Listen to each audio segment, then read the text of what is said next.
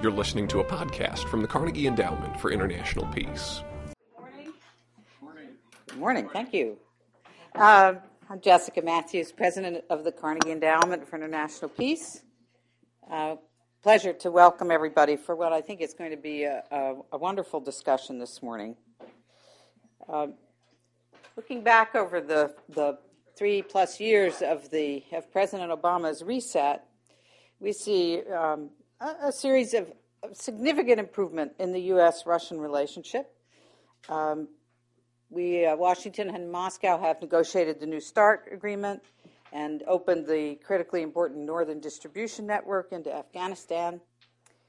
Cooperation has facilitated Russian entry into the WTO, uh, put in place finally, uh, at long last, the Section 123 nuclear agreement, civil nuclear cooperation agreement, and enabled a rigorous sanctions regime against Iran. But inside Russia, little has changed. Power remains highly centralized and personalized. Elections are controlled, institutions are weak, and corruption is systemic and endemic.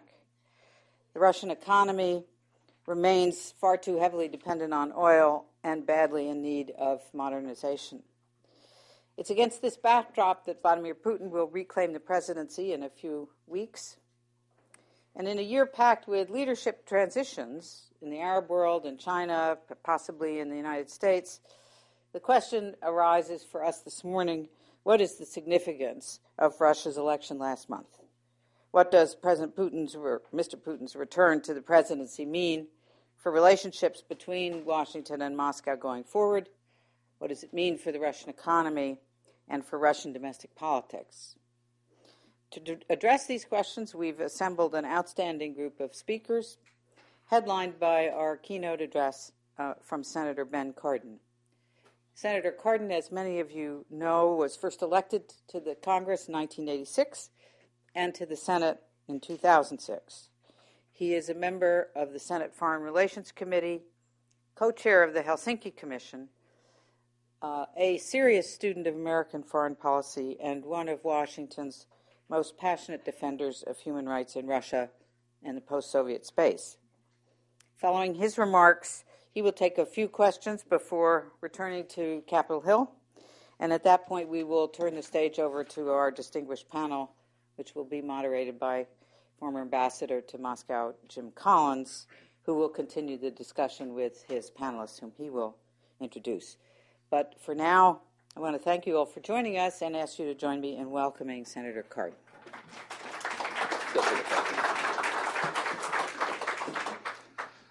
Jessica, Jessica Mathews, thank you very much uh, for the invitation to be here. It really is my pleasure to join you today. Uh, uh, Jessica is correct. I, I, do have to head back to, to, Capitol Hill. We are in session.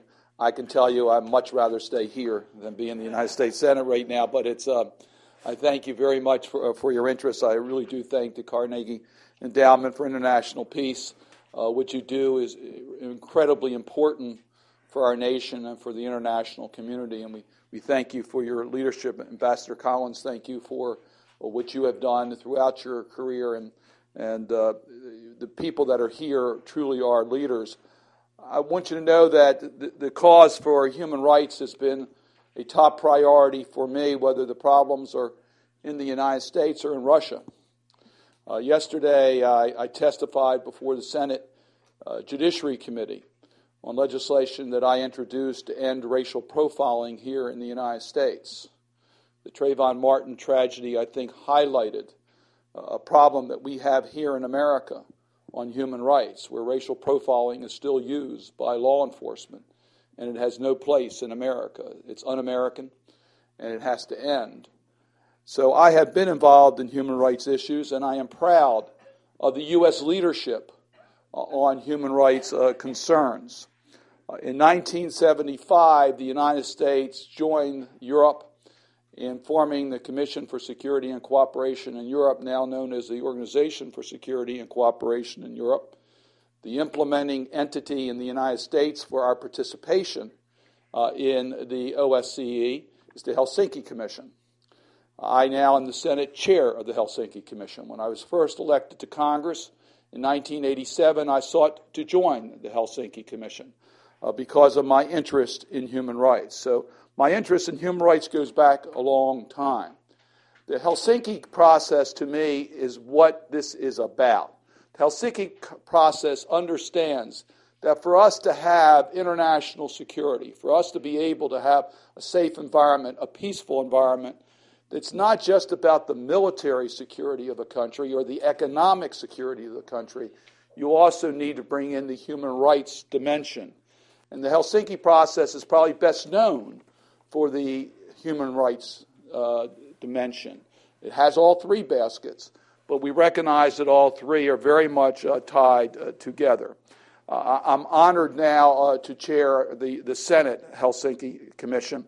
Uh, it has been involved in issues from the Soviet Jewry immigration issue to human trafficking, uh, which is particularly relevant today. It is involved in protecting minority communities throughout Europe. The United States Helsinki Commission has taken a leadership role in protecting the Roma population uh, in, in Europe. In 1987, I remember uh, my first meeting with the Helsinki Commission when Congressman Hoyer was the chair of the commission, and we were meeting with the Soviet delegation. And we were meeting with the Soviet delegation concerning Soviet Jews and other human rights concerns that we had uh, with the Soviet Union. And I'll never forget the member of the Duma that was there uh, challenging our U.S. delegation uh, by saying, uh, When are you going to get over this fad of human rights issues? And I think the Soviets were very surprised to learn of the staying power that we have on human rights issues. It's not a fad, it's a fundamental belief that we have in this country that it's indispensable for peace, it's indispensable for stability, and it's got to be a higher priority in our discussions uh, as we move forward in our relationships with other countries. We understand that we have different cultures and different values, but we believe there is a common international uh, understanding and standards that must be met on human rights. The U.S. has been a global leader on human rights development, and we have been willing to use international trade as a way to advance uh, human rights uh, uh, priorities. Now, that's controversial because there are many who say, you know, trade is so important. Why are you messing around with trade uh, when we're talking about uh, something like human rights? And I, I, remember when I was first in the state legislature, I got involved in a, a, a legislation in, in the Maryland legislature that blocked our companies from doing business with the apartheid government of South Africa. And I remember getting nasty notes from business leaders in Maryland saying, Why are you penalizing Maryland business leaders? Why are you penalizing the people of South Africa by denying them the opportunity to do business with us? We passed that bill in the Maryland General Assembly, and I was proud about that. The day after the governor signed it, those same business leaders joined me coming to Washington to get the national government to act. And in fact, the United States did lead in the embargoes against South Africa. And we were able at that time to get the international community to work with us. But for the U.S. taking the leadership, there would have been no international pressure against the apartheid government of South Africa through the economic use of trade. As a result, as you know, and I think this was a key factor in the isolation of South Africa that brought down the apartheid government with minimal amount of bloodshed. Well, the same thing was true when the United States Congress passed the Jackson Vanik provisions uh, in our trade laws that said that if you want to have normal trade with the United States, you have to have an immigration policy that allows your people the right to leave their country. It was a real signal to the international community that the United States was going to take and continue to take the leadership on human rights uh, internationally. And it did uh, allow other countries to, to, to join in the United States in saying we need to have basic international understandings of what countries are expected to do on human rights if they intend to be able to join the international community as a full partner. I know we were criticized back then. Again, we had our business leaders who said, look, all you're doing is hurting U.S. companies. You know, trade is trade. And if you deny us the opportunity to get into other markets, you're, you're costing us jobs here in the United States. I heard that over and over again. All too often, human rights are reduced to merely another set of issues uh, on a long list and seem to lose out whenever there appears to be a conflict with uh, pretty much any other issue. Well, those of us who push for human rights believe that we are taking the longer view on our national interests and a realistic one as well. We want reliable, stable partners. You can't have security without a commitment to human rights. You can't have peace without a government that is willing to stand up and protect the basic human rights of its citizens. That's our belief, and that's what we're fighting for. Now, there are problems in all parts of the world. Make no mistake about it. The United States leadership, if we don't have it, the international community will not respond. The world looks to the United States for leadership. The, I chair the Senate Foreign Relations Subcommittee on International Development Assistance. It's a major tool that we have in our toolbox to help us deal with concerns around the world. It's a key tool for national security. And I could go through, and maybe I'll be invited back another time to talk about how international assistance needs to be expanded in the United States. And most Americans believe that we do 10, 15, 20% of our budget in international aid. As I'm sure most of you know, it's less than 1% of our budget. It is part of our national security budget. Monies invested in international development assistance are very much more likely to lead to peace and less use of military and save the taxpayers of this country money. That's a hard argument at times to make to our constituents. But the point that I want to point out here is I have held oversight hearings with Administrator Shah to say, look, we want to help other countries. We want to be a partner in developing the economies of other countries so that they can have a stable uh, existence, so their people can enjoy the, the, fruits of, of their own country. But there's certain preconditions that must be met if the United States will participate. And one of those preconditions is that the country must have established institutions that protect its own citizens. It has to have protections against corruption. We don't want to give money that funds corruption in other countries. Uh, not too long ago, we had a hearing in the Senate Foreign Relations Committee where Bill Gates and Bill Clinton testified before our committee. It was one of the, the best hearings that I've ever attended as a member of the United States Senate. Here are two individuals who control a lot of money going into other countries for humanitarian reasons, for humanitarian causes. And I, I asked the question about what do you do if you're in a country where there's tremendous need, where the people really need help, but the government's corrupt, and you don't have the institutions in place in order to try to get the help to the individuals? And their answers were consistent. They said, look, we don't go into those countries unless we can get the aid to the people. We're not going to finance corruption. We're not going to participate in corruption.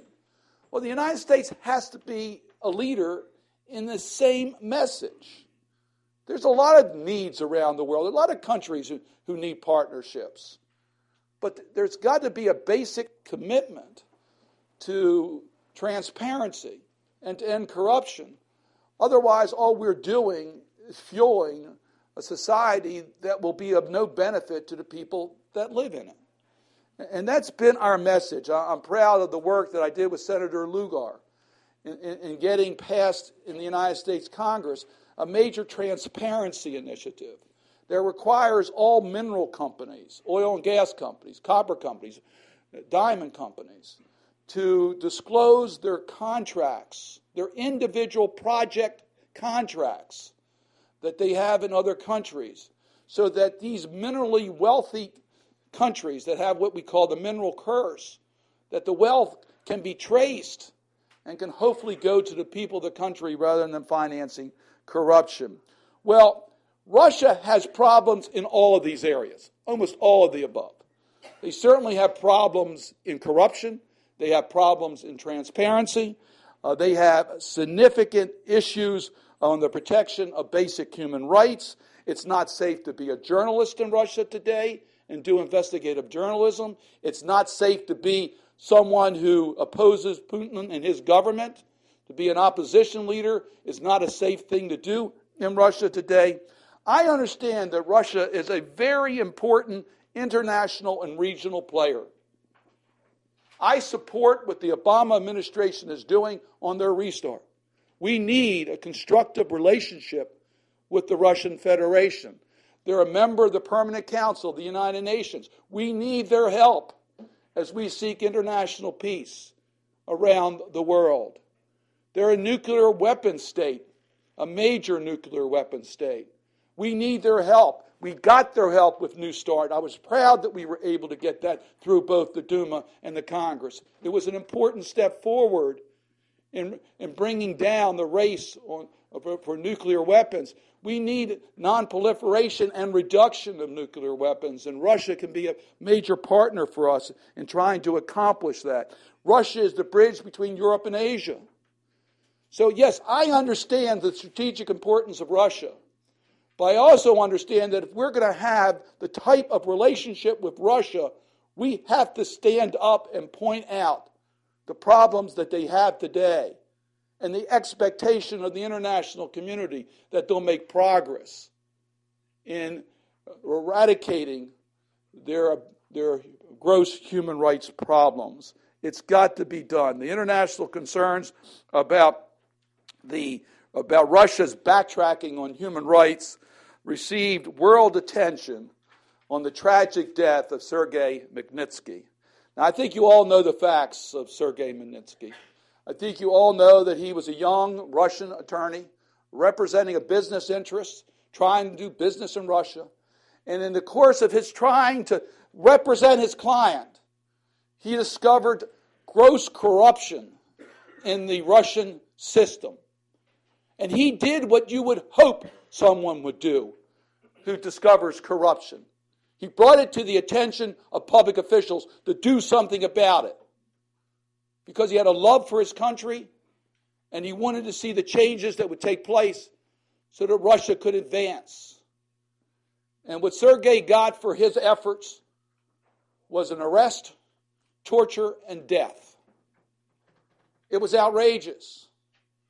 The people who were involved in his death were not prosecuted. Instead, some were promoted and given medals. It was outrageous, the cover up that took place.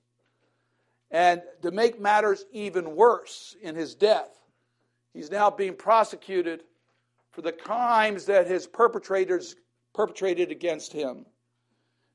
These facts have been collaborated by internal reports in Russia from the Human Rights Council and the Moscow Prison Oversight Commission. It has caused international outrage as it should. And our desire is to have Russia hold those responsible accountable so that there is a clear message to the people of Russia and the international community that there will be protection of basic rights in a country that tells us it's a major power in the world. Well, I introduced legislation to see that done. It's called the Magnitsky Bill, after Sergei Magnitsky. And what it simply does is require that there be a list accumulated of those who have been guilty of these gross human rights violations. This goes beyond the pale of anything that should be acceptable anywhere in the world, those who have perpetrated these types of crime. Yes, we want a list for shame, for people to know that if you do these things, we're going to put a spotlight on it. Because unless you list names, you don't get the type of response that you need. I've seen that over and over again in the work in our Helsinki Commission. If you go just meet with a national leader and say, you've got a problem with, with, uh, with journalists, he says, oh, yeah, you know, we have the same type of press problems you have in the United States. But when you list the specific names of people who have been killed, who have been murdered, you list the specific people who are involved in it, you get attention. You get people understanding the faces of these issues and the people that are living in their community that are sp- responsible for what is happening. So you need to list, you got to put down the names. You, you need to have disclosure. You need to have the ability to look at and see who's involved in, in what is happening. So my legislation requires that list. And I want to compliment Secretary of State Hillary Clinton. She's taken action. It's not as far as I want her to go, and our legislation will give the legal structure for this to continue. But Secretary Clinton has said, look, those who were involved in the Magnitsky uh, death, those who were involved in the cover up, will not be permitted to come to the United States. That we have them on a list today. And they won't be giving visas to, to visit our country because that's a privilege we give, and we shouldn't give privileges to human rights violators. And Secretary Clinton has taken those actions, and I think it's a good start. And the enactment of my legislation will allow the executive branch to have additional tools. It's authorization to the executive branch to take action, to accumulate this list of human rights violators who were involved in the death of Magnitsky and the cover up and freezing their assets in any of our U.S. banks. There is evidence in the Magnitsky case that the illicit profits were laundered through our banking system. And quite frankly, let me tell you something the people that are involved in this corruption, they don't want rubles, they want dollars. They put their money in dollars and euros. They put their gains in properties located in America and Europe. They have family that, that are located in those areas. So that if we deny them access to our banking system, if we deny them access to visit our country, we really hit them where it hurts. It really has a major impact. So that's why the Magnitsky bill denies them our banking and denies them the opportunity of being able to come to the United States. I'm proud that this is a bipartisan effort. Senator McCain, who chair, who's the ranking Republican on the Armed Services Committee, is a co-sponsor. Senator Wicker, who's the ranking uh, Republican on the Helsinki Commission on the Senate, is a co-sponsor. Senator Lugar, the ranking Republican on the Senate Foreign Relations Committee, is a supporter. Senator Lieberman, the chair of the Homeland Security Committee, is on this bill. Senator Durbin, the second ranking Democrat in the Senate, is on this bill. Senator Shaheen, the chair of the uh, subcommittee on Europe, uh, is a co sponsor, and I could list many, many others. This bill has broad support in the United States Senate. It is for good reason because it represents the best values of the United States of America. I think we have an excellent chance to get this bill passed. And here's where I come back to the issue I mentioned earlier in trade. I think this bill is good standing on itself and should be passed. And I am hopeful that, that, that we'll get this bill passed as quickly as we can. But we also have another bill that's important, and that's permanent normal trade relations for Russia. As I think all of you are aware, Russia is on verge to becoming a member of the World Trade Organization. That's a good step. I think we all think that's a good step. We want Russia within the World Trade Organization. It is a major power. It should be in there. Well, for the United States to enjoy the benefit, and for Russian and United States businesses to enjoy the benefit, we have to repeal Jackson Vanik as it relates to Russia. Well, I think most of us agree that Jackson Vanik I'll tell you my view, it was an extremely important part of the history of America, but its relevancy today is not there. Uh, we, we've accomplished the objectives of Jackson Vanik. And we should acknowledge that. But as we move to give Russia permanent normal trade relations so that the United States and Russia can enjoy the benefits of WTO, it gives us a chance to advance human rights. We tried that with China. I was in the Congress when we, we uh, allowed uh, the United States and China to enjoy the benefits of World Trade Organization by repealing PNTR for, for, for China. I was there. And I remember our discussion about substituting a human rights component, this commission. I won't comment on whether that commission has worked or not worked, but it was an effort to try to substitute a human rights dimension as we eliminated Jackson Vanik as related to China. We have the same opportunity today with Russia. And here we can substitute something that is truly needed in, this, in the global community the Magnitsky legislation. That we can put something in place that will make a huge difference on America's leadership internationally on human rights by getting the Magnitsky legislation uh, uh, attached to the PNTR uh, debate. Uh, I tell you, I think we have a good chance of doing this. Uh, I want to tell you another thing. I'm not so sure PNTR can pass without the Magnitsky bill. So I, I think it's going to be looked upon as a way of getting a win win situation, of getting two important bills enacted in this most divisive uh, uh, of uh, Congress. And, and, we hope that this will be done uh, this year. I want to make one last comment, if I might. And that is, I look at the Magnitsky bill as a pro Russian bill. This is a bill that's important for Russia. Yes, it's important for the international community. Yes, it's important for America. But this bill is important for Russia. It's important because it encourages people in Russia to see their country do the right thing. They want their country to do the right thing. I've been visited by many Russians who told me that they're encouraged. I'm going to just quote one Russian leader who came into my office. Uh, I won't give you his name to protect his own safety.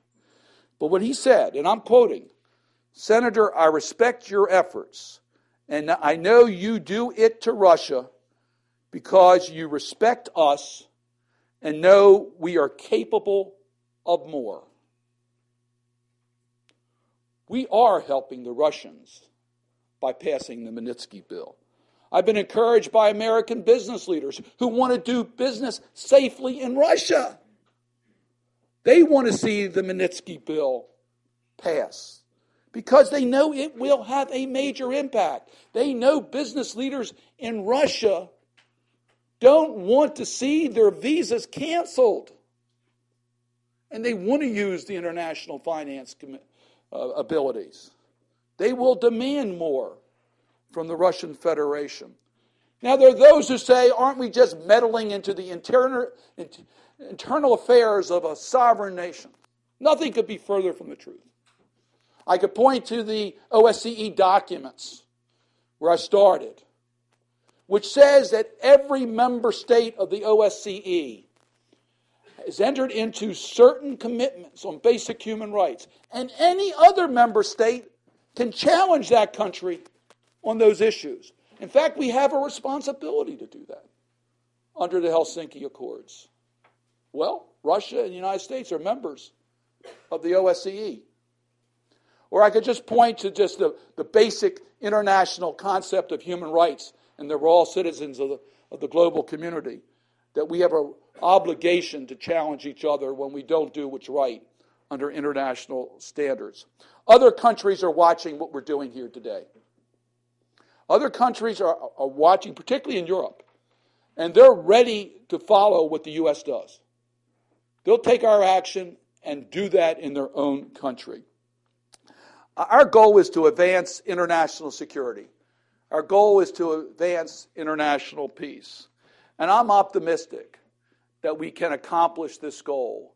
And that's why we're fighting so hard to get this type of legislation enacted in 2012. And we very much appreciate what you're doing here today in advancing this in your discussions. And I thank you again for giving this senator uh, the opportunity to share my views. Thanks.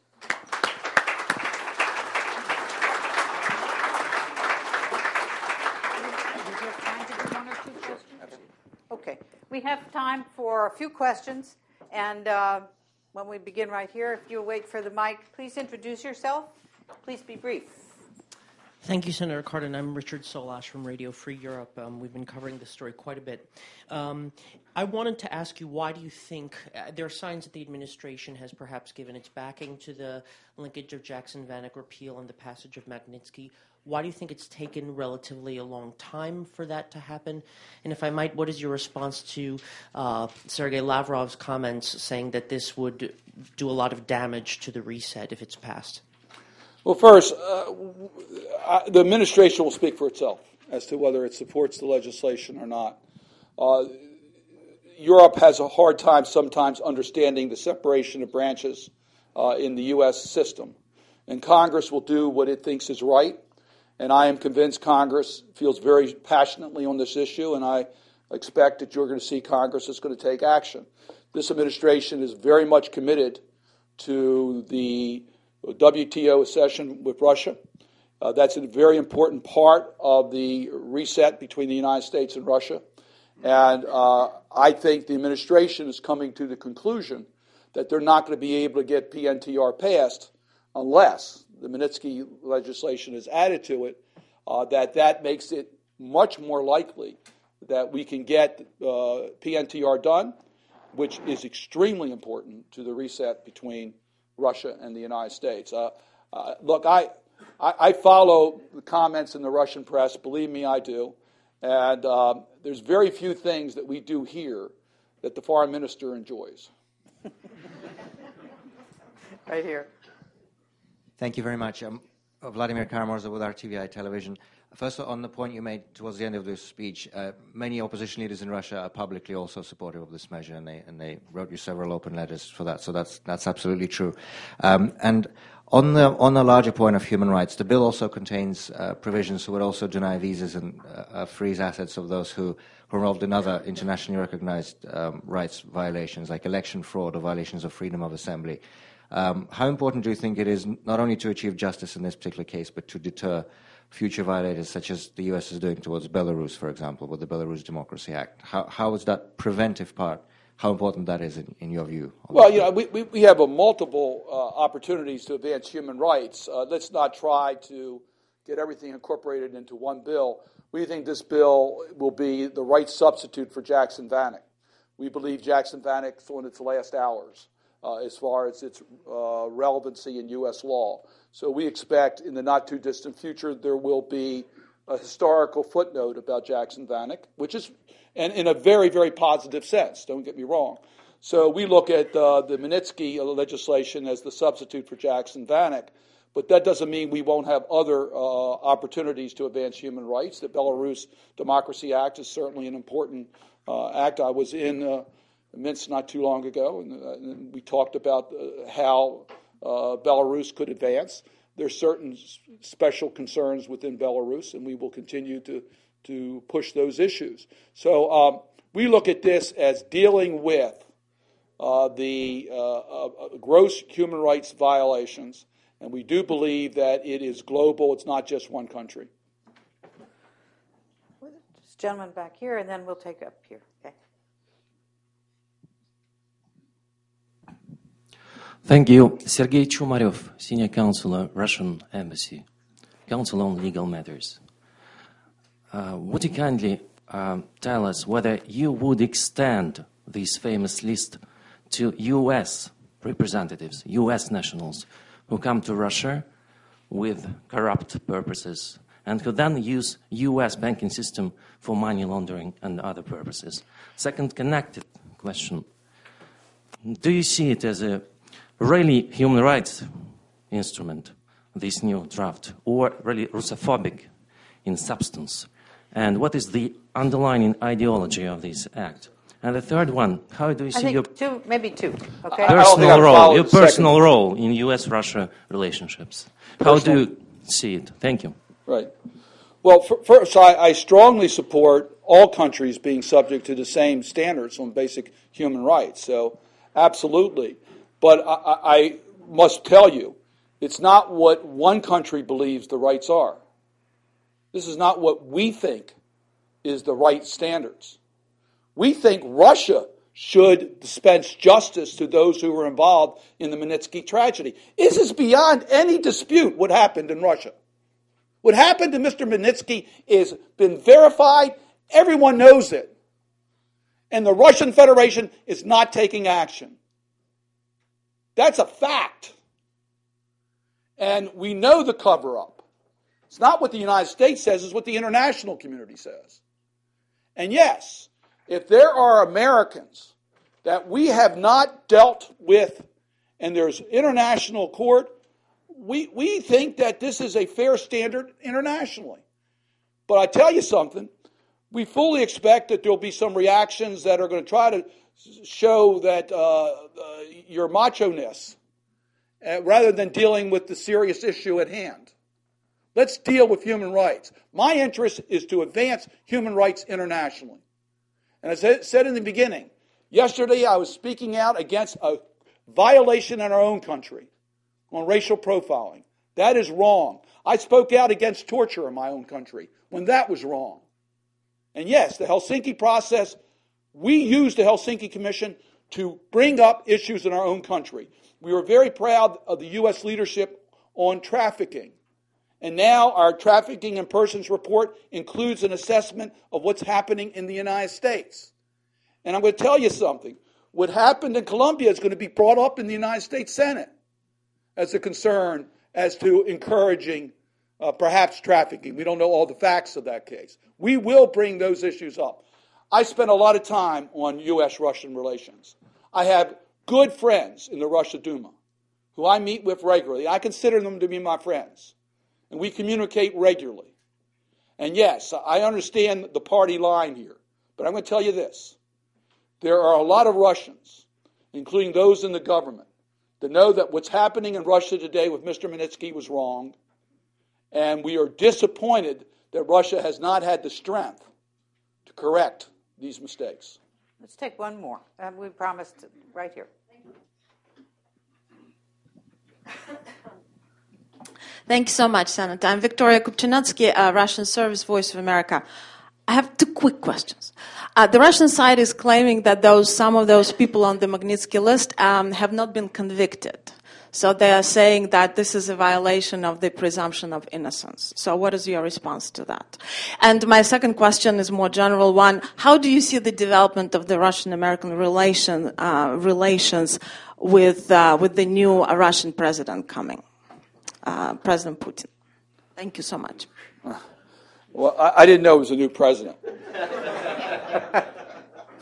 Uh, the uh, on, on, due process, we are talking about privileges. We're not talking about an issue concerning due process. The ability to determine who can visit one country is not a matter in which there is a high standard of, uh, uh, of process. There is a process, and we do think there should be a process. And there is a process under the bill that I have introduced. It's first up to the, the uh, Secretary of State to make certain determinations uh, that and I, they, they, will have a process for making those determinations. There's also a process for a national security waiver. So there are plenty of procedural safeguards in our legislation. On assets, it's a higher standard. You're absolutely right. When you're dealing with someone's assets, it's a higher standard. We have a process in place uh, within Treasury that has to be followed on all asset freezes that we incorporate by reference into the Magnitsky bill. That process, an opportunity to challenge, would remain in place. And there is certainly the possibility that an individual could end up on the list and be denied a visa, but the asset test may not have been met. So we, we understand due process. And once again, on the asset test, there's a, a national security waiver. So there, we believe there are plenty of safeguards in this bill to make sure that a, an adequate process is in place. And we have, a, we have a history here in the United States of following these types of procedures in these types of cases. Let me um, once again uh, thank you for uh, convening this group and allowing me to come by. I know this will not be the end of the discussion as it relates to Russia and the United States. Uh, I think it is critically important uh, that we improve uh, the uh, relationships between our two countries from the point of view of strategic partners. I tell you something a good relationship allows you to be critical when the partner has done things that you think is wrong.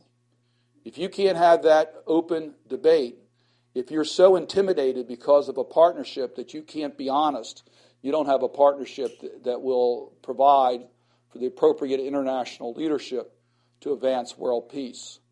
I want that partnership with Russia. I want the Russian people to be able to uh, have the type of protections that every citizen in the world should have.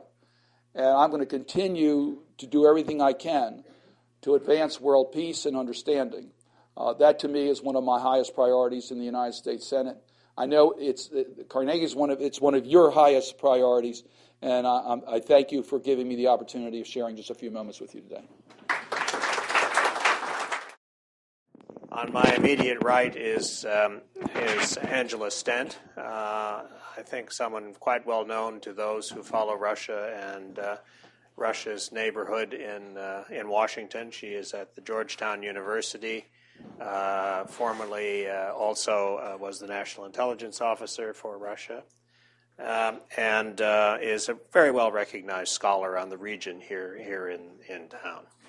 Next to Angela is Dorothy Dwoskin. Dorothy and I go back a long way. She is a veteran from the negotiations of WTO membership with Russia. Uh, worked in the USTR for uh, I don't know how many years, Dorothy, but uh, certainly many years, uh, and is presently uh, government re- in government relations for Microsoft.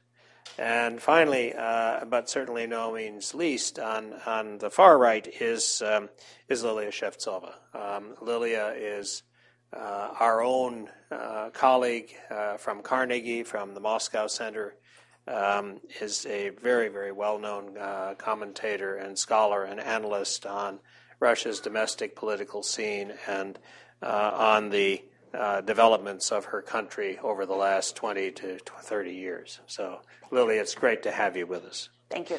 Um, uh, the senator uh, made two or three comments, and I think I'd like my colleagues to uh, spend five minutes or so simply reflecting on uh, some of the points he made, and also whatever they would like to, to say about it. But it struck me that he had two or three major points. One was that for the United States, um, peace is linked to the observance of human rights. And put another way, you, are not going to have durable peace and stable peace unless you have a community of uh, that is prepared to observe uh, basic human rights for the citizens of the of the nation states uh, in a given region or globally, for that matter. Uh, that's a fairly major point, and it's a very, I think, fundamental part of American policy. It certainly was over my career, and it remains so. And it remains even more complex these days as the globe has become much more um, uh, open to globalized uh, trade, globalized travel, uh, the information revolution, which basically has no borders, and so forth. And so, you know, the question of human rights uh, is more immediate in some sense because everybody is linked up with everybody else in a much more human and personal way than perhaps was the case uh, 20, 30 years ago when uh, we were in the Cold War period and the nation state was not even under question. The second thing I think that was important that he had to say is that there is a link between good uh, economic relations, trade, uh, the ability of economic uh, relations to function well, and human rights. Now, you know, the, Americans are very uh, fond of talking about rule of law. But I would simply say that fundamentally what, what we're talking about here is that uh, a good economic relationship, uh, I think the senator was saying, requires a rules rules based system, something that allows those people who are moving money or investing or trying to do business or trade to have a predictable environment within which to conduct it. And that if you don't have that, you have a strange relationship. You have one that's got unpredictabilities in it. Money doesn't like unpredictability. And finally, it seems to me he, he made a third point, which is, is a basic one, uh, and that is that for the United States, human rights, human dignity, um, those things that in some ways are embodied in our Constitution and in our Bill of Rights and so forth, are really very fundamental to, to American uh, thinking, American values, the way Americans think about our society. Now, it's also true that Americans have no illusions that we've got it all perfect.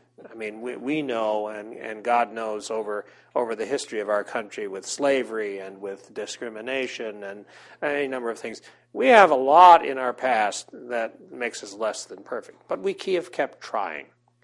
And I think what the senator is really saying here is that the important point here is to keep trying, to try to build this. And in that sense, he was saying, I thought, uh, his intent is that this legislation is an effort to try to provide a tool for those in Russia who want to see those kinds of things that are essential to human dignity to be a part of the relationship between Russia and the United States, just as nuclear disarmament is, just as uh, a growing economic relationship is. And so I think I, think it's those points that we ought to be discussing. And so uh, with that, I, I am asked each of my colleagues maybe they give give five minutes or so on on this, and uh, and then we'll sort of have a discussion with the audience. So uh, let me begin uh, with Angela, if I may. Okay. well, thank you, Jim, and thank you for inviting me here, Jessica too.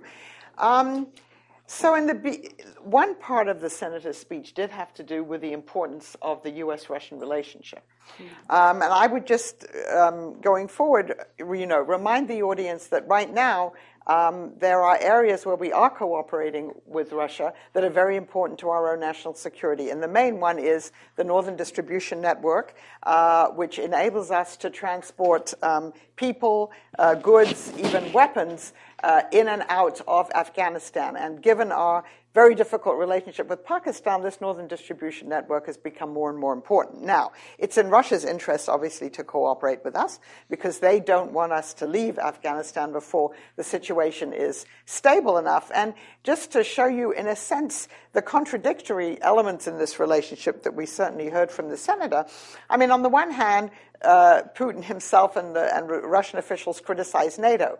But last week, Mr. Putin gave a speech saying, yes, NATO is a Cold War relic, but there are some areas where we can cooperate, and he talked about Afghanistan.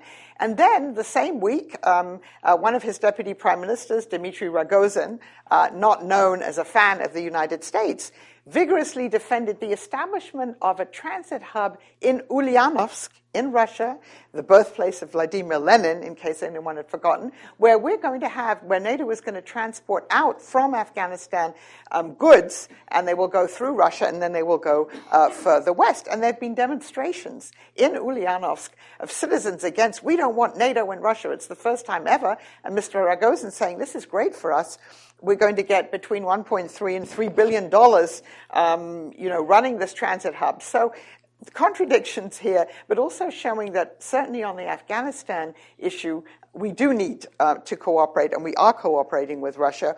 The same is true vis-a-vis Iran. Even Syria, it's very complicated, but at least we need to work together. And, and so this is an important relationship. Now, on the other hand, you're quite right, Jim, and the senator's quite right. Human rights, the advancement of human rights and the rule of law is um, something that we basically believe in and is an important tenet of our own foreign policy. What I would say is that the Jackson Vanik Amendment of course, applied to many countries. It applied to all countries that, you know, restricted immigration.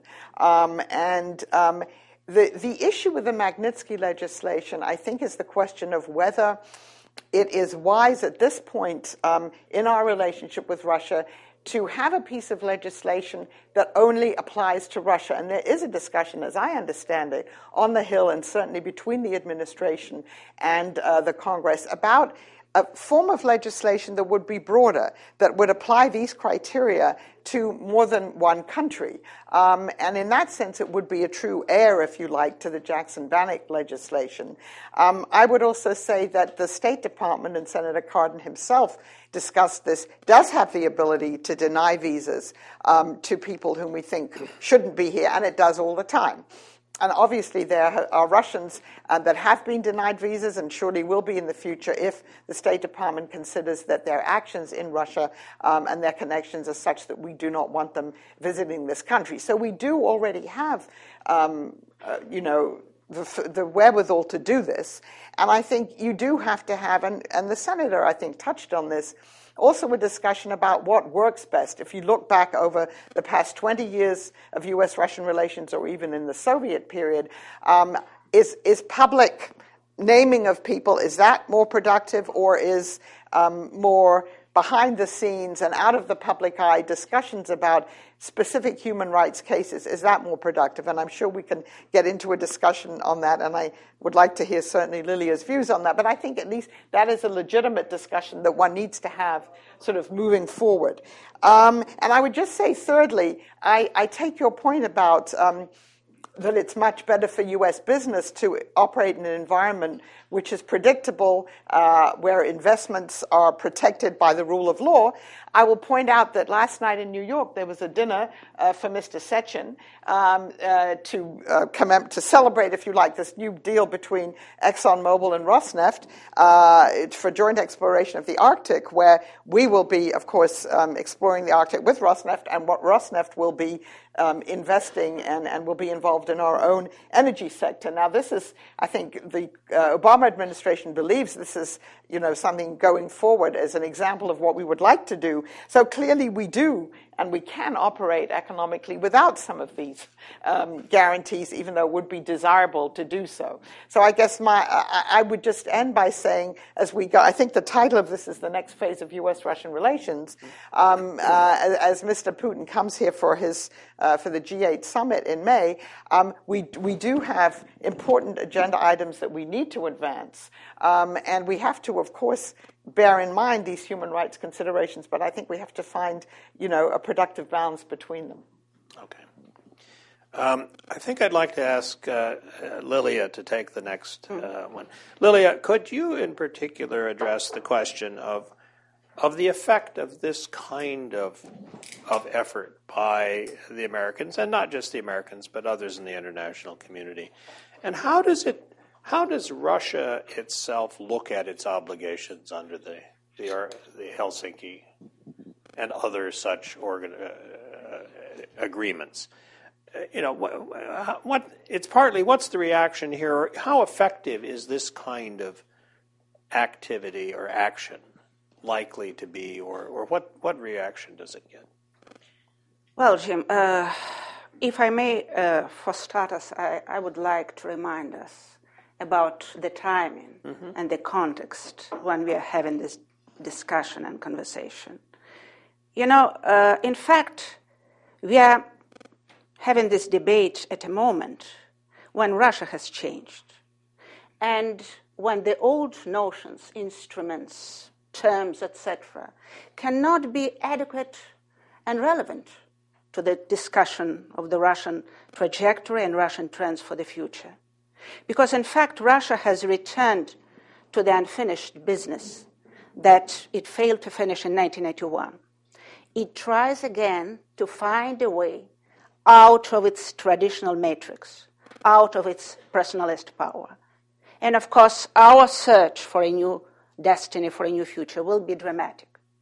And uh, every behavior of other international actors, and first of all, of the only elephant, on the international scene, I mean the United States of America, could be viewed or could play a dramatic role in our domestic developments.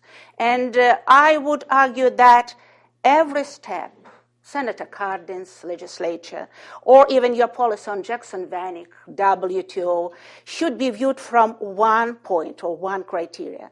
Does it help to prolong the Russian status quo?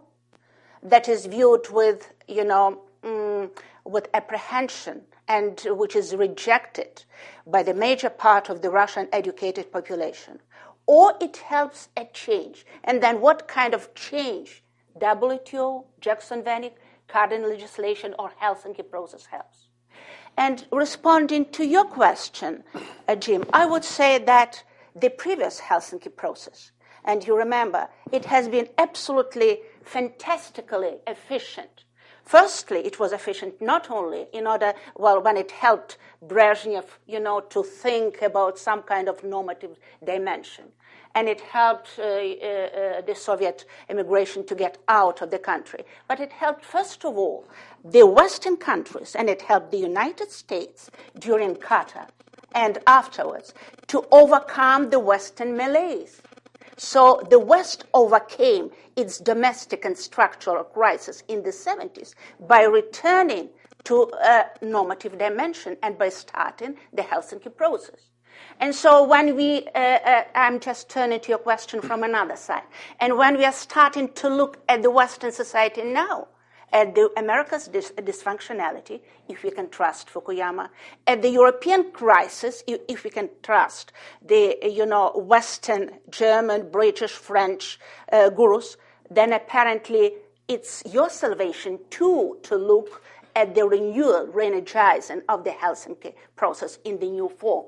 And maybe it's not only the exit solution for us, and not only you are going to create external incentives for our change, but maybe it's medicine for your own crisis. So this is the rhetorical question responding uh, to your uh, to your uh, to the problem that uh, you uh, put on the table. But with respect to Magnitsky bill, I will and to WTO, I'm looking at Dorothy. I, I, would say that we have two Western approaches to Russia and to non democratic countries. Mag- Magnitsky le- legislature and Cardin's initiative, absolutely wonderful initiative. It tries to find the approach to force not only Russian elite, but the elite in other non democratic countries to follow civilized rules of the game. Whereas WTO accession for Russia it's the way, you know, um, uh, it's anticipation that the Russian elite, just like the Chinese elite previously, will follow the rules of the, of the, of the game based on hope. But hope, as we know, is always delayed disappointment. With respect to Magnitsky list, I would say, uh, I, I, I, then give my time to, to Angela and, and uh, Dorothy. Uh, with respect to Magnitsky list, I would emphasize several elements. Firstly, the Magnitsky legislature, the Cardin's legislature, and he's a great guy. We, we saw how passionately he's involved in the matter.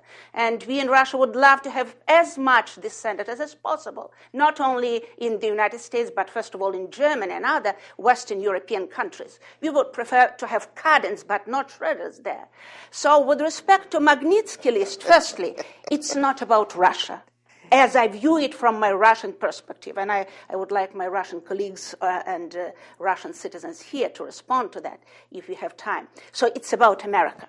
It's about restoring of the America's role as the normative power in the world after two or even three, maybe two presidencies have undermined this role of uh, the United States as the country that is sensitive, that cares about the principles it preaches. This is firstly.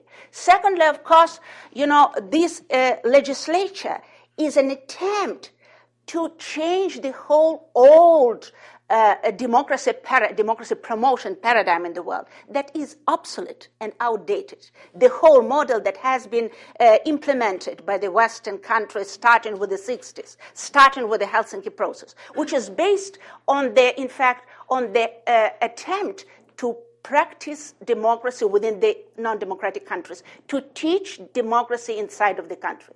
I, I, don't think that, for instance, Russians need any kind of lecturing and preaching on that, on that subject. And I'm not sure that Russian society, civil society, needs this $50 million that had been offered by some representatives of the Obama administration. So, uh, thirdly, uh, this, uh, this legislature is about uh, it never it was never mentioned, at least in the United States. And uh, uh, Angela, uh, you're mentioning this Exxon Mobil swap, absolutely fantastic swap, just recent swap, reminds me that this legislature can be can serve as a warning, as a warning to the so-called uh, uh, I wonder, maybe you'll, you'll help me to find a definition for this class, is a warning for the service class within the Western society that helps the corrupted Russian, Belarusian, Kazakh, Azeri, whatever, Libyan, Syrian elite, to pursue and promote its economic and other interests within the Western society.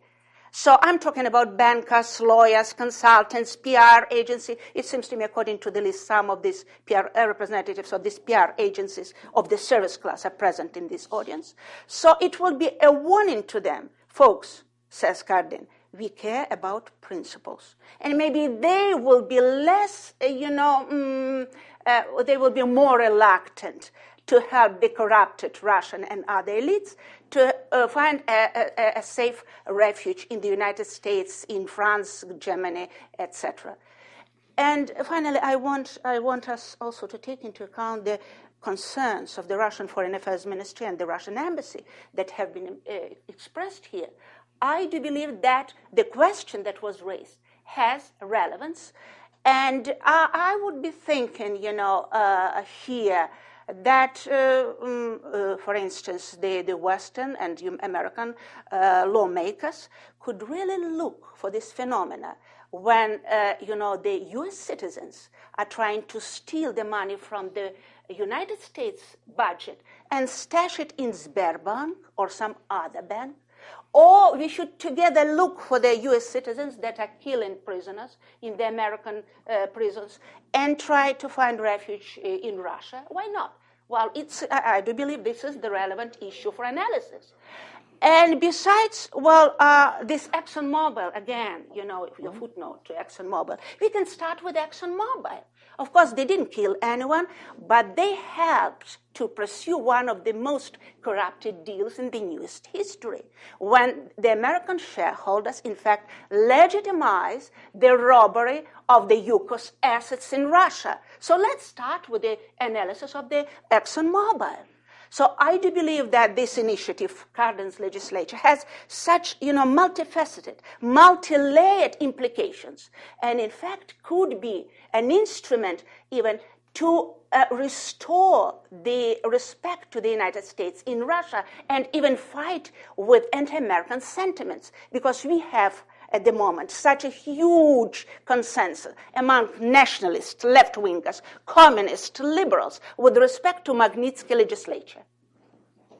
Sorry okay. for my long speech, but well, I will give you all right, opportunity to take my time afterwards. As always, you're candid. um, Dorothy, um, you, you have experience on two sides of, of, of, sort of the relation between trade and human rights and, and other political issues both at, when you were at USTR and then, then now as, as part of a, of a company that, that works uh, around the world and including in Russia.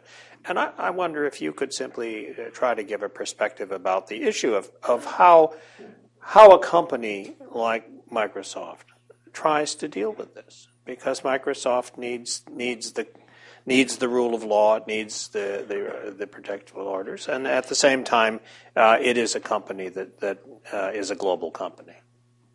So thanks very much. I um, should say that when I first met Jim, I didn't need to wear glasses. Uh, I spent a long time uh, working on the um, Russia file uh, at USTR from the beginning of the accession negotiations until 2007 when I left. And I, think um, the transformation that we saw in the government um, is something that we're still continuing to see as as a company. And some of the hopes, I think, actually have borne fruit. I mean, I, I think we're in we're, we're, looking at some exciting times on, on the Russia front. There's a lot of uh, potential. We've, you know, the the accession is is now not the first issue on the agenda when the political leadership gets together. There's not uh, um, uh, the, the, the, sense that every time uh, business has to talk um, to um, uh, the Russian uh, side, that that WTO is mentioned as an irritant, and that it's just a, a sense that the relationship is going to get on a stronger footing. I think there is something to um, what you say about you know old stereotypes, um, and that you know finishing this and, and moving on in the economic relationship. I'm sorry, we can't hear you back. Can you start up Sure. Sorry. So finishing the uh, the negotiations and implementing um, the accession package actually will allow uh, the governments to take the relationship to a new level, but also companies uh, to a new level. What does it mean? I mean, the, for on the economic side, it's you know certainty, predictability, transparency, and on the Russian side, an opportunity to create some uh, long-awaited moves towards really diversifying the economy and really joining um, uh, the global system. I looked um, on, uh, I was trying to figure out a, a, good way to, to look at this over the, the longer view. And, you know, if you look at like what the World Economic Forum um, has said about Russia, you know, Russia has a number of advantages and a number of challenges, and I think they all sort of are relevant here. Big domestic market, very educated population, most educated of, of the BRICS. I think it ranks about, according to the WEF, it ranks 25th in the world. Um, Brazil is 51st, China is 96th, and India is 108th. And they have abundant natural resources. Okay? Those are all great advantages. What are the challenges that uh, um, are evident? You talked about it the rule of law and uh, the institutional framework. Clearly, that's something very important for companies um, that are doing business around the world. Um, having uh, the ability to have um, a continued educated, high quality workforce. The education is an advantage. On the other hand, we're seeing that there's a, a bit of a deterioration there. Having more competition, uh, getting away from a lot of uh, state intervention, and uh, making uh, the rest of the system work. We've seen, I saw in my own case, and you helped with that, Jim. We looked at how Russia could actually grow and prosper if it had the right kind of infrastructure in the regions uh, and making all of the uh, things work and, and management capabilities.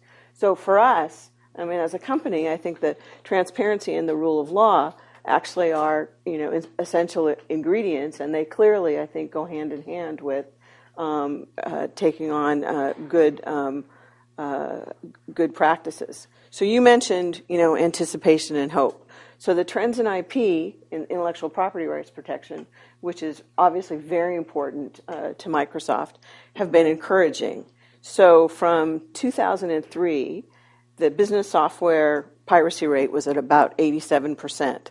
It's trending down 87%. That's even higher than some of our other um, challenging uh, uh, places around the world where yeah, we do business. Piracy, yeah. Mm-hmm. Um, but it's trending downwards. It's it's uh, trending downwards. Uh, it was um, under seventy percent, um, and it's the latest uh, figures uh, seem to suggest that it's it's going to go down even further. So there is, um, I think, a, a, respect for the rule of law and what comes with that um, actually is very helpful and is very important for uh, the very uh, important and emerging middle class uh, in Russia that is demanding more and more rights. So I do think that the um, the work that's been done um, on the economic side uh, actually helps uh, the the broader relationship, whether it's in the human rights sphere or in the um, the economic sphere. Microsoft as a company, we've been in um, uh, Russia since 1992, um, and we are doing uh, a number of very exciting things um, in terms of um, joint research. We're participating in Skolkovo. All of those things, I think, are dependent upon um, seeing uh, continued progress uh, and opening. And we think that you know encouraging uh, that process is is a good way to go. Is it perfect? No. I mean, Russia now is going to be the host uh, is is the host of um, APEC. They're going to be um, the host of the G20. They're going to host the World Cup. They're going to host the Olympics. There are a lot of things that where Russia is going to be in the spotlight, and that's going to require a lot of change. And from what we've seen, if we can make the changes um, move in one direction, that that will help strengthen not only the economic relationship, but some of the underlying uh, issues that uh, you know two important economies like Russia and the United States have to deal with. So, um, you know, it would be great um, if uh, um, all this legislation uh, for Jackson Vanik uh, uh, was finished. I thought maybe you'd like me to read part of um, the WTO accession package. This is only a third of it. Um, so, I mean, it's complicated, it's detailed, and what I think, uh, what I want to leave you with is this notion that it has really, really been a long journey, and we've seen a lot of transformation on the economic side. And I think if I had to pick out one thing, it would be the incredible progress that's been made on the transparency side. For people doing business in, in, in Russia, you have a situation where you know rules weren't or legislation or decrees weren't uh, published.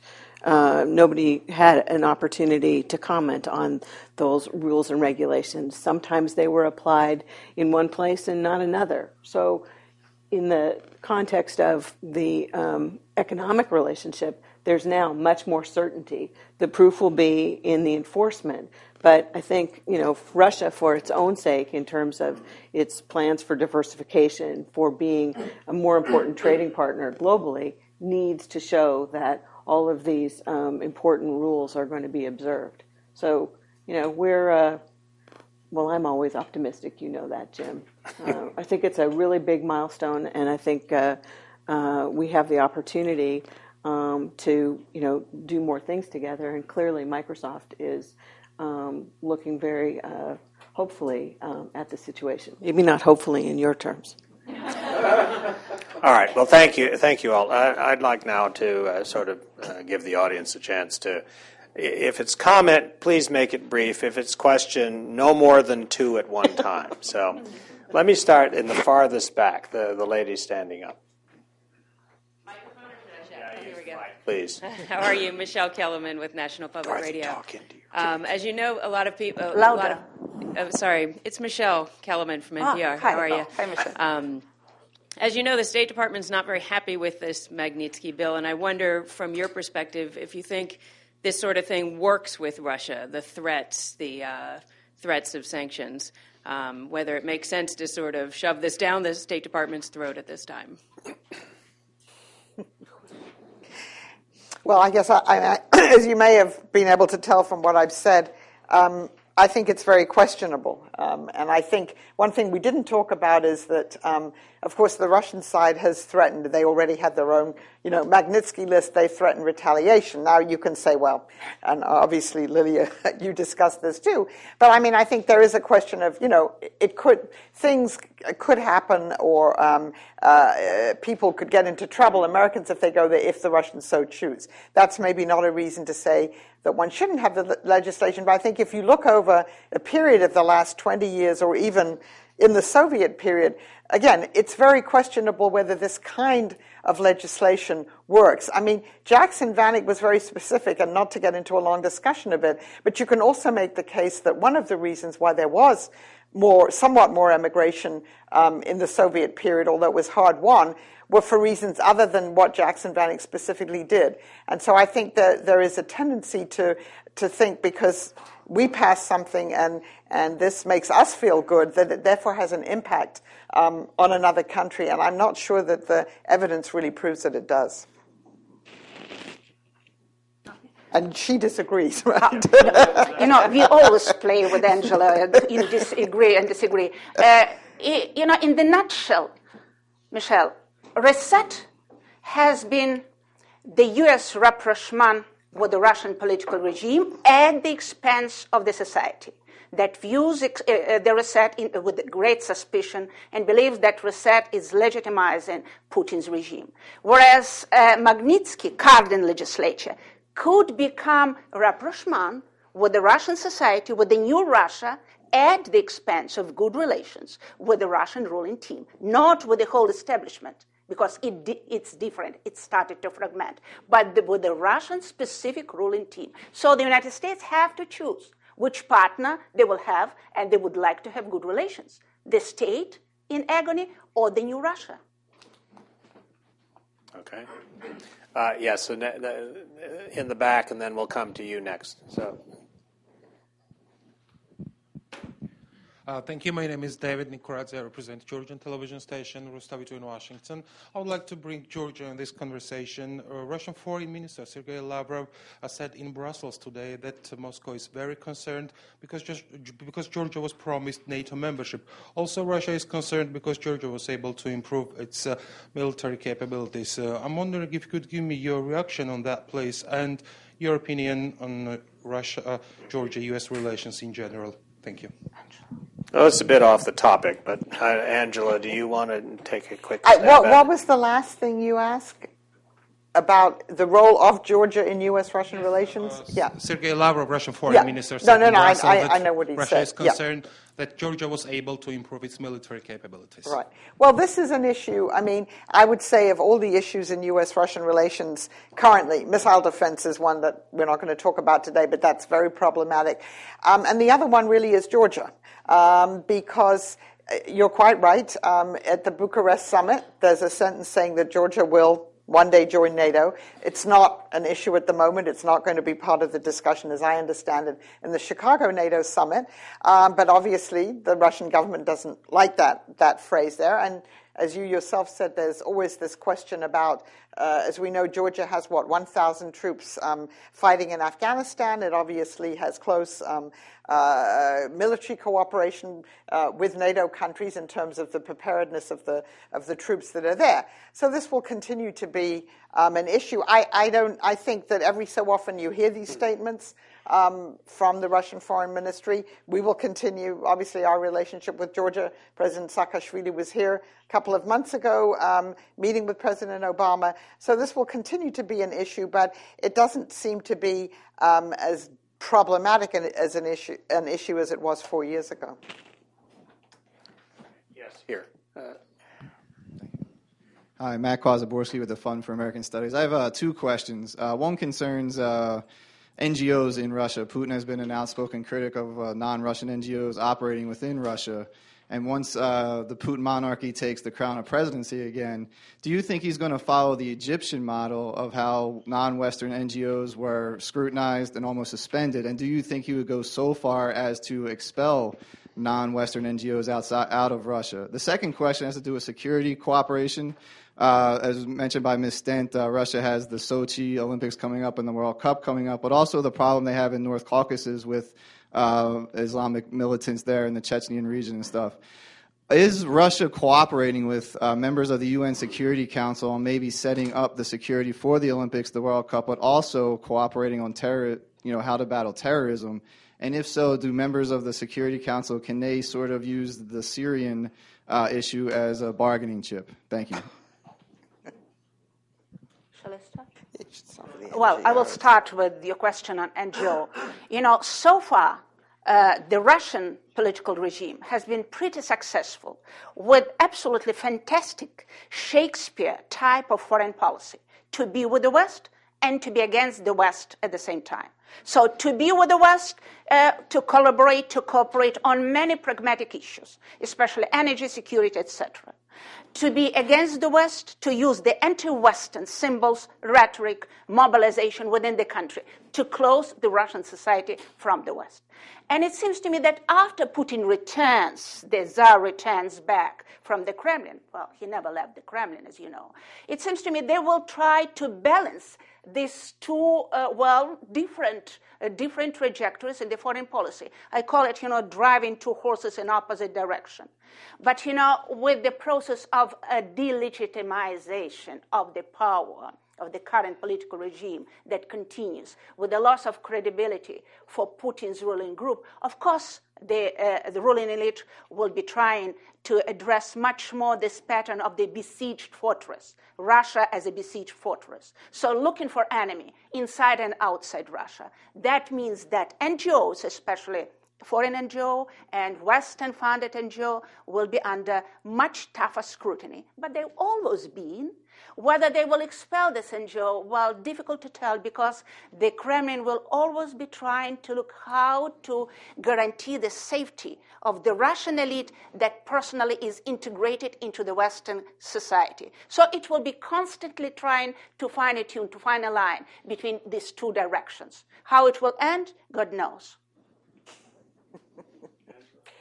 Well, I mean, you, ask a number of questions. Um, on the such on the Olympics, of course, the Russians are already working with the United States and other countries. I mean, everyone's concerned about maximizing security in Sochi, which is in a very, as we know, dangerous neighborhood. I don't see this as something. It doesn't involve the United Nations Security Council, um, and I certainly don't see this as a kind of form of leverage. You know, because it doesn't work that way. And there's, of course, counter-terrorist cooperation again bilaterally between Russia and the United States, between Russia and other countries. Um, there's multinational NATO Russia um, working on counterterrorism. So these are all different aspects of cooperation, but they, they aren't an integrated whole. And I think um, the, the, the Syria issue is you know, on one track, and these other counterterrorism and security for the Olympics are on another. Okay. Um, yes, here. Uh, let me take your question, then I'll take your question, and then we'll uh, we'll have to wrap Thank this you. up. Thank you very much. Uh, Dieter Dettke, Georgetown University. Um, question uh, How serious do you think the new Putin administration is going to be on modernization? And when I mention modernization, it's not only economic, it's of course also political modernization, adjustment of Russian laws to dealing with the West. Uh, how do you see that uh, developing?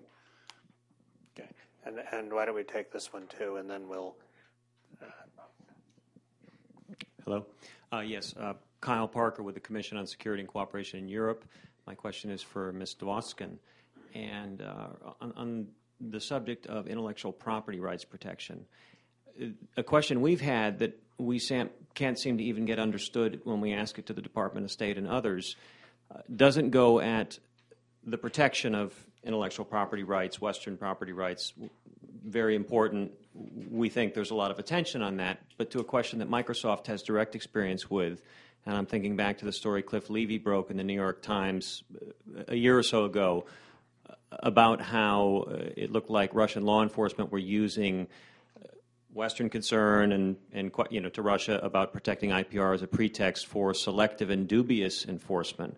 I, I understand this has also been an issue in the PRC, and I guess my question is what what can we do, acknowledging that we will have to work with the structures that exist, but when you have something like the Russian MVD, notoriously corrupt, very problematic, how can we expect them to be a partner in good faith in not using our concern to say, yep, boss, did what you wanted.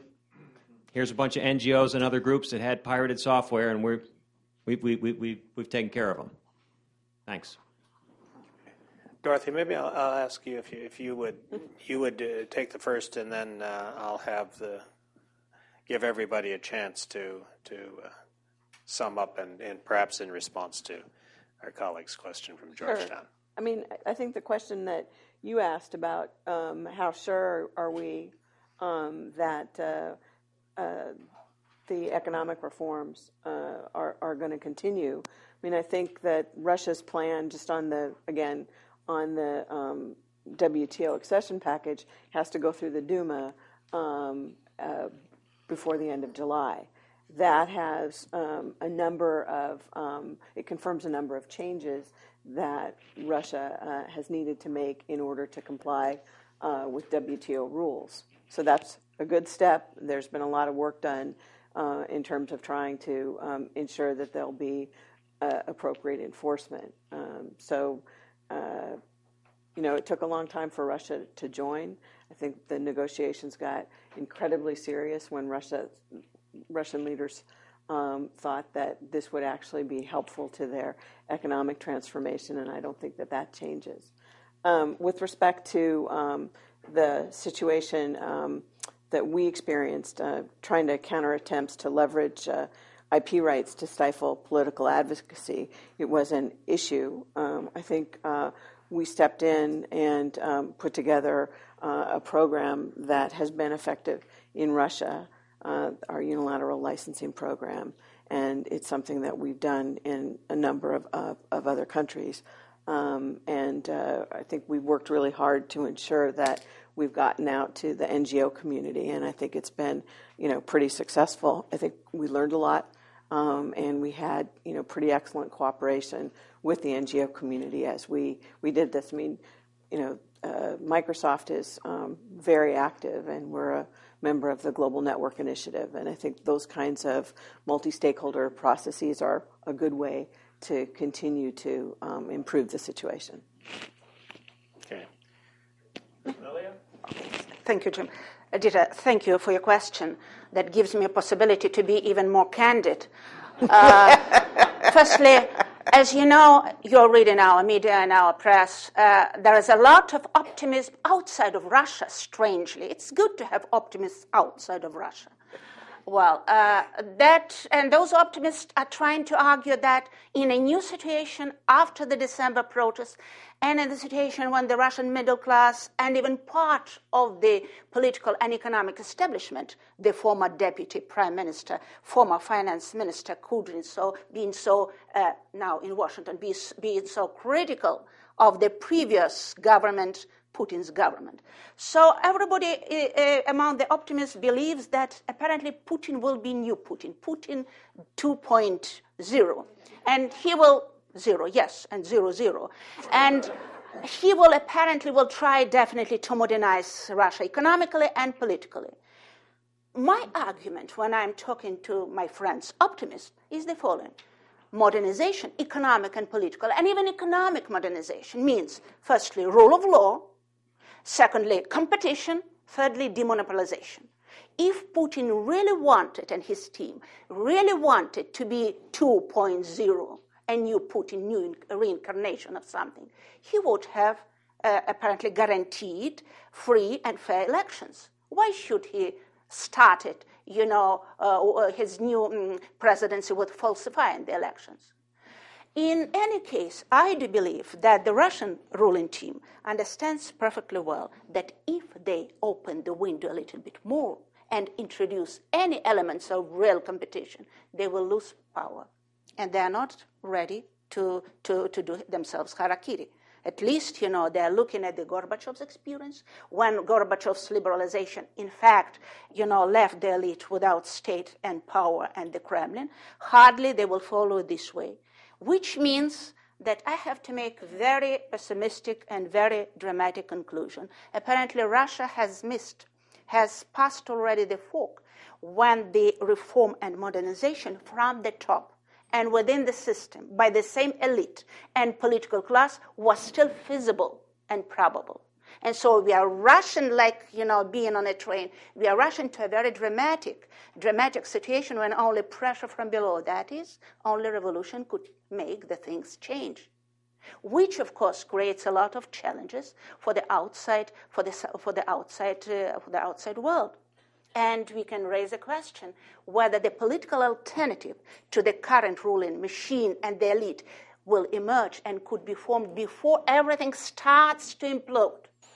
But in any case, I promise Dorothy and my friends that in a new reality, we'll find a place for Microsoft and its optimism. I don't have too much to add to that. I mean, I would just say you go back to the year 2000, you read uh, Putin's millennial statement that he published then.